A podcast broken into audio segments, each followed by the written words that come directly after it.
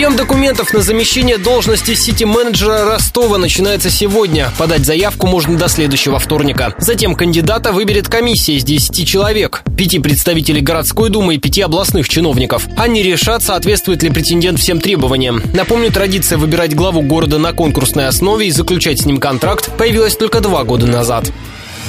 Подробности. Кандидат в сити-менеджеры должен быть не младше тридцати пяти лет, обязан в совершенстве владеть русским языком и при этом иметь высшее образование. В конкурсе не сможет участвовать человек без шестилетнего опыта в руководящей должности в финансовой, правовой, экономической и социальной сферах. Альтернатива – не меньше пяти лет трудового стажа на высоких постах в муниципальной службе. Желательно также, чтобы претендент какое-то время поработал в регионе.